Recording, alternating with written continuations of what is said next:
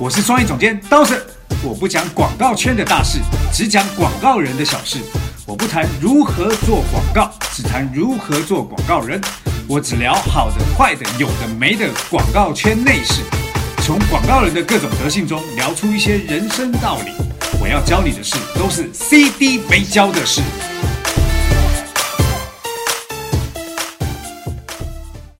CD 没教的是，今天是我们的第三集，旁边是我们创意部的杨帆。Hello，哎，对，那这一期我们要分享些什么东西嘞？嗯，这一次我们想要针对上周你被邀请到中国传媒大学去做的一个创意的讲座来聊一聊。对，为什么要让杨凡开这个头？因为我自己讲有点老王卖瓜。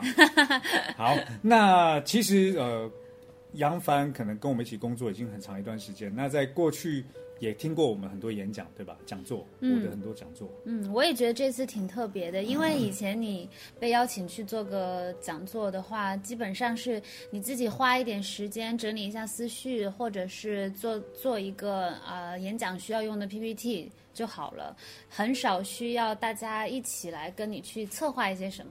这次煞有介事的开了好几个策划会，是为什么呀？对，那一这个要讲就要讲到过去的，因为我自己在在讲座这件事情上的反省有一个心路历程，今天要跟大家分享就这件事情。很爱掏心掏肺的人。对对对对，就是在过去啊，我刚来内地的时候，我有帮企业第一次做讲座的时候，那那一次其实因为第一次，所以比较紧张，战战兢兢，很怕自己讲的东西没内容，所以硬是深深的把一本书 K 了好几遍，然后总结出来，做了很多笔记跟大家分享。很像考前的那种补习准备。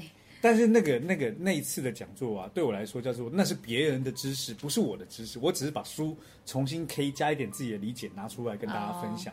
那那一次说白了，呃，满足了自己在某一个部分的成就感，就是哎，原来我也可以干这种事情的成就感 啊，这是第一次。后来呢，我在呃电通的时候啊，呃，常常就会还是会有很多讲座的机会。那那一次的讲座，可能更多的是带着我在电通这样大公司的那种骄傲啊，跟大家分享我们电通里面很多精神跟态度，然后用自己的例子去诠释。但是在那个时候的那种讲座啊，就是带了很多大公司的背景，所以会很多那种骄傲的气息。然后，所以那时候自己会装，会有一种不好的形象跟态度出来，就是那种吊儿郎当、不屑一顾，自己觉得自己全世界最帅。很臭屁。哎，对，就是会有那种态度出来。可是那种态度出来以后，呃，自己当下是很开心的。可是你从现在开始回想过来，你就觉得哇，当时那样子好好糟糕哦。嗯，好，那第三次，第三部分就是在好业的时候。那因为当时我们在呃好业的时候，我负责北京、上海、深圳的三个创意团队嘛，嗯，当全国创意总监，那我就组了一个就是互动的团队，专门做互动技术的研发。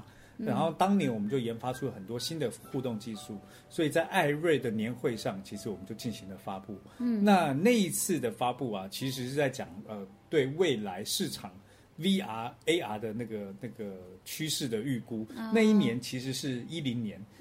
不像最近 AR、VR 在被大家炒的对对，那个是很早之前我们就已经在做这件事情，所以那个时候对未来趋势的预测，我们我记得我们那个演讲的题目叫做“创意来自于科技”这件事情。还但是蛮有前瞻性的嘛。对，但是做完那个以后，其实业内没有太多人在乎我在讲的事情，因为 可能离大家还是太远了。但是那时候我们就提出来，然后那个时候是满足我自己一些呃骄傲的态度，因为我们当时在做这件事情的时候，公司内部其实不是这么这么支持我做这件事情，但那时候就是满足自己的骄傲成就感。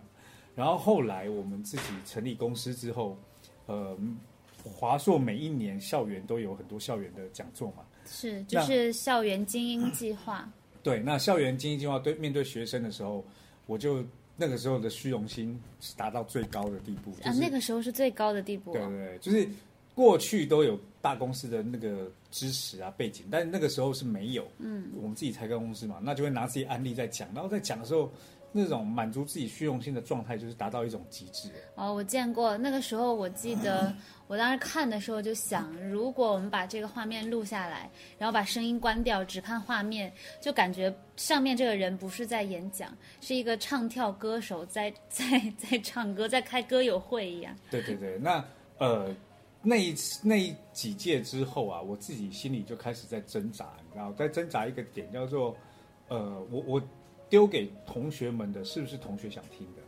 嗯，因为精英计划的学生大部分是，就是他们来自全国的高校，然后是对市场营销、对广告感兴趣的，并且也有一些潜质的人，那华硕就会给他们这个机会，请他们来这边做统一的培训。对，那其实那个时候这这种状态底下，你开始自己在反思这件事情的时候，你就觉得 我不应该就是自己。顾了自己耍帅，而没有顾虑到听众到底想要什么。嗯，所以在后来我们自己在夏天的时候，我们在办公室自己做了一个，不是办公室啊，在公司的露台上，露台上我们就做了一个叫做“天台垃圾桶创意”。嗯，那这个点呢是来自于，因为我们有帮很多 Four A 公司当佣兵，自己开公司以后，我们帮他们当佣兵，从策略从创意端，呃，帮他们做年度的比稿。嗯，那甚至去去去讲讲标这样。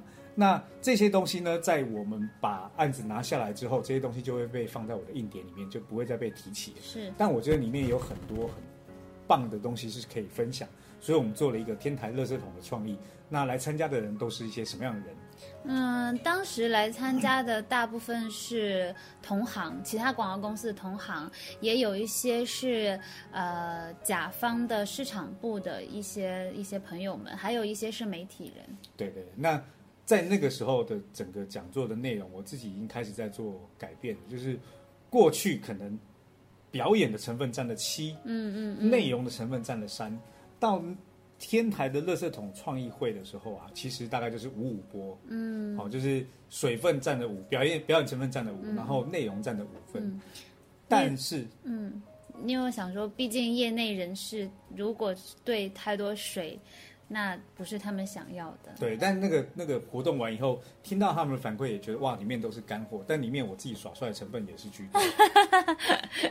习惯性耍帅的人。对对，习惯性耍帅。然后后来在这一次中国传媒大学讲座的时候，其实我自己心理压力比以前每次讲座的压力都还大。为什么？我我不懂，因为这个东西。对于像你之前的这几个阶段很好理解，熟能生巧嘛。然后随着资历、作品累积，应该越来越自信，越来越有内容可以讲。那为什么反而这次压力会大？因为我们这次啊，其实要讲的这个创意课啊，呃，它的范围太广，这是第一个点。第二个点是，我不希望再像过去一样提供呃华而不实的内容，不能讲过去华而不实啊，就是说。我我我想要更多的东西是在内容上面，而不是在我表演上面。那表演 表演这件事情应该收一点。这样讲的感觉好像听你讲座要先听几首歌一样。一定要好，然后内容多一点，而且我不想要讲自己的案例，因为我觉得那种会有老王卖瓜的嫌疑存在。我想要用自己对于创意的理解提取很多干货，然后里面讲了很多生活例子啊，或者是一些呃。呃，其他上的例子或者解决很多问题的例子上来描述创意这件事情。嗯，除此之外，还想要带着同学们在这个创意的案子当中，能够用他们自己的互动方法，他们自己想出来的那个 idea，然后告诉他们最后的成果是什么。嗯，其实它就有点像是呃带着同学们开创意会的感觉。嗯，我觉得你这个压力是不是有一部分也来自于？这一个就是你这一次演讲的对象，他并不是广告学院的学生，他其实是传媒大学动画学院的学生。跟他们聊创意，那到底他们对什么感兴趣，能吸收什么，你可能也没有那么大的把握。是是是，那但自己我自己心态上的转变，就是其实我想要更加给他们更多的东西，重点是要更好玩，重点要谦虚一点，就是我不想要再表演一。大家来看表演的性质来看我表演，但也不是说不表演，也是收着一点的表演。嗯，好，那讲完这个啊，其实就要提到一件事情啊，那一件事情就是，其实我们在国内也有很多广告的讲座。哦，对。好，那比如说金头赏啊、金王奖啊等等这些都有，其实每一周都有很多讲座在同一时间发生嘛。但在这个讲座的时候，我就发现一个特点，那个特点叫做内容很多，可是有些内容听了以后，你可能。会不开心？不开心是什么概念？不开心就是你花了时间去听人家讲座，就听完以后，你发现人家在做公司介绍哦，没有被满足。对，那呃这部分我就想要聊一下国内的这些广告讲座都在讲什么。其实我分了三大类，嗯，第一大类叫做我们公司的案子多么牛逼，或是我们公司的技术多么牛逼，嗯，第二个是我们公司规模多么牛逼，还有展示规模的。对啊，就是告诉人家说啊，我公司什么一年赚了多少钱啊，哦，这样的成绩，对不对？第三个呢是我，就是个人多么牛对个人多么牛逼。嗯，但这是三种内容当中，你就会发现，呃，我个人啊，我应该是我发现我个人比较喜欢，呃，喜欢听某一个名人讲他自己的很多亲身体验、嗯，亲身经验。他的思维是什么？他的想法是什么？他做这个案子的时候有什么小故事？嗯我比较喜欢听个人，嗯而不太喜欢听公司规模或者是案案子。嗯但是案子不是说不喜欢听，我不喜欢听的是没有做这个案子的人来讲他们公司的案子多么牛逼。哦，比如说公司最大的老板，然后来分享公司今年做的成绩最好的一个案子，但是他其实并没有参与这个案子的创作。对对对对，那那个讲完就是你知道，就是哎呀，我闺女多么厉害，我闺女又得了什么什么 什么呃奥运冠军啊，可是闺女得奥运冠军，那你闺女呢？可以把闺女请出来吗？对啊，可不可以 请你闺女出来，不要你自己这边讲？我我比较不喜欢这样。如果你要讲这些案子，也可以。首先，你是这个人很牛逼，你做这个案子的人很厉害，嗯那呃你也参与在其中，然后你也是一个很厉害我我愿意听。嗯但是如果你只是在讲一个别人的案例，我就不太想听，或是嗯，自己没参与在其中。明白你意思。对，那第三个，我不喜欢，个人不太喜欢听到你告诉我你们公司规模多大，因为你公司规模多大跟我没有关系啊。因为这是看受众吧，因为你作为广告人，作为创意人，那你去听一个讲座，呃，你最想要吸收的肯定是创意的部分，嗯嗯，应该不是那些公司规模的部分。对，所以在这个事情当中，我我应该就要讲，就是从我自己的讲座开始，到看到国内这些广告讲座，我就得到一个结论，那个结论叫做，呃，所有人去听讲座都花了，所有听众去听讲座都花了成本，不管是实际的金钱成本，嗯还是时间成本，其实都是花了时间在这里面。是，但如果你听到一个叫做公司介绍，我相信翻脸的机会可能会比较大。不至于翻脸，只是心里不是很爽而已。对对对，那除此之外啊，我我们应该要今天要讨论的叫做，呃，到底什么样的讲座能够把这个讲座的文化变得更加优质，让听众的人也吸收到他们想要吸收的，嗯让让讲的人能够用更专业的态度来讲给别人听。嗯，好，我大概总结出了四点。哇，这么多心得，第一点就是洞察受众的需求，其实就跟大家做广告一样嘛。你今天要跟谁讲，那嗯他们想要听什么，你应该自己心里会有一个范围。就是听讲座的人等于就是我们的目标客户。对，那你应该针对这样子的人来做你的内容设定。嗯，好，那你如果也没办法做的这么精准，像金头赏是，呃，所有什么样的人都有。对什么样都有嘛。嗯你做完这样的内容以后啊，我觉得第二个就是我要聊的，可以对于每个讲座的内容先行标签分类。哦，什么意思？比如说，我今天在讲的是未来趋势，那就定一个未来趋势的标签；如果讲的是呃研究发现，就定一个研究发现的标签；如果是个人观点或商务合作，其实可以贴上不同的标签，是让想要去看这么大量在同一时间的演讲的时候，能够自己有选择。比如说，我选择我要听的就是案例分析，嗯。那我就去听那个案例分析就好，嗯嗯嗯，这样子会变得比较好。再来就是干货与水货的配比。配比，那个干货与水货的配比啊，呃，我我过去是七三，哪个七？七是表演成分七，水是水是呃那个干货是三，嗯。后来配了五五嘛，这一次是干货是七，哦，水分是三，三。对，那那个三分的水货啊，也不是说啊一定都在讲一些虚无浮夸的，可能是呃有一些娱乐性质在里面，或者是互动性质在里面，或是个人魅力。像这次我们在这个三的部分娱乐性质上面，我们就加了一些东西，嗯比如说我们针对学生嘛，嗯那学生呃在听讲座的时候，有时候会分心，他们喜欢玩手机嘛。那我们干脆就把玩手机这件事情合理化，所以我们在现场做了一个弹幕，就是让大家我在讲，大家可以在弹幕上吐槽，甚至可以贴图，那或者是有问题在上面发问，嗯，让这个互动性变得更好。所以是。我自己的表演成分降低，反而让同学们的互动程度加高。反客为主的感觉。对，那你看到这个水分，当时的现场感觉是什么？嗯，其实我从当学生的角度或听讲座人的角度，其实就是一个消费者洞察的心理也是这样。因为有的时候我们听主讲人跟我们传递一些讯息之后，其实内心也有很多想要讲的话，但又不可能打断。别人，然后立刻现在就说出来。那其实把这个感想实时的发到这个弹幕上，大家发在同一个微信群里面，对于这个资讯的交换也很有好处。因为那个时候是，嗯，传媒大学的老师也很给力，给我们准备了两块那个屏幕嘛。是。那一块是主的啊，我们这个演讲的 PPT，另一块小的就是我们这个弹幕的组群组，微信群组。那我当时是坐在讲台的侧边，所以我可以。看到全场的人，我觉得有一个很特别的是，两个小时的时间，台下几乎所有的同学的百分几乎哦百分之百的时间都 focus 在这件事情上，他们要么就抬头听你讲，看着你，然后跟着你去思维在转动，要么就是偷笑的在按手机，但是他按完了以后呢，因为我立刻就能接收到。这个我手机就立刻震了，就是他偷笑发上来的话，就在这这个上面就出现，所以大家的精力很集中，所以你想要表达的，他们想要吸收的，全部就都达到了。是，那这是我们刚刚说的第三个部分嘛，哦，干货与水货的配比。第四个部分就是物超所值的感受，在这个演讲的过程当中啊，其实我们有送一些小礼品啊，然后送一些呃跟这个内容相关的资料，甚至这些东西可能如果有钱一点的话，我们可以做成。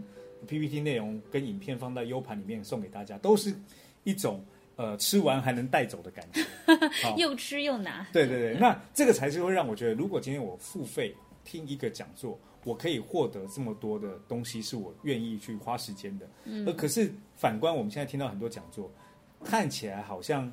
呃，在分享一些内容，可是事实上是个人的歌功颂德。嗯嗯。好，如果个人歌功颂德也无所谓，因为如果你是很有名的，我也愿意听啊。比如说，我们同事有讲到陈佑坚，你那天看了李开复，嗯。然后，如果比如说 Steve Jobs 还在，他讲我也想听啊。嗯。然后，如果佐藤可士和原野哉，我都想听啊。可是，如果今天一个叫做比如说王宇硕。